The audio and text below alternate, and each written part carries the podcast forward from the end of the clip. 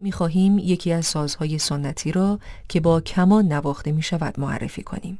آری، ساز باستانی و ملی ایران یعنی کمانچه.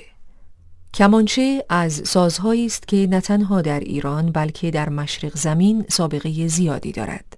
تمام باستانشناسان و محققین کمانچه را از سازهای قدیمی ایران به حساب می آورند. در میان بعضی از اقوام ایرانی کمانچه ساز متداولی است. آزری ها، کردها، لورها، مازندرانی ها، ترکمن ها و قشقایی ها از کمانچه استفاده می کنند. از دوران صفویه به بعد کمانچه جزو سازهای اصلی موسیقی سنتی ایران به حساب آمده است. علاوه بر آثار ادبی که در آنها نام کمانچه ذکر شده در نقاشی های تالار امارت چهل ستون اصفهان یکی از نوازندگان هم در حال نواختن کمانچه دیده می شود. از دوران مزفر شاه با آمدن ویولون به ایران به تدریج کمانچه جای خود را به ویولون داد. کمانچه کاسه کروی و مجوف دارد که به دسته چوبی وصل است.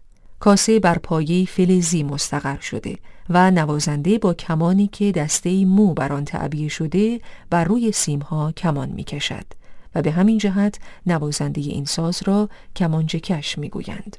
کمانچه در قدیم سه سیم داشته ولی بعدها به تبعیت از ویولون سیم چهارم را هم به آن اضافه کردند. روی کاسه کمانچه را با پوست می پوشانند و خرک را بر روی پوست قرار می دهند و سیمها از روی خرک عبور می کنند. صدای کمانچه تو دماغی است و حالتی نصیحتگو و آرام دارد. صدای کمانچه در تجسم فضاهای قدیمی، در بیان حکایات و درد دلها و به یاد آوردن خاطراتی که بافت ارتباطی قدیم را مورد نظر دارد بسیار مناسب است.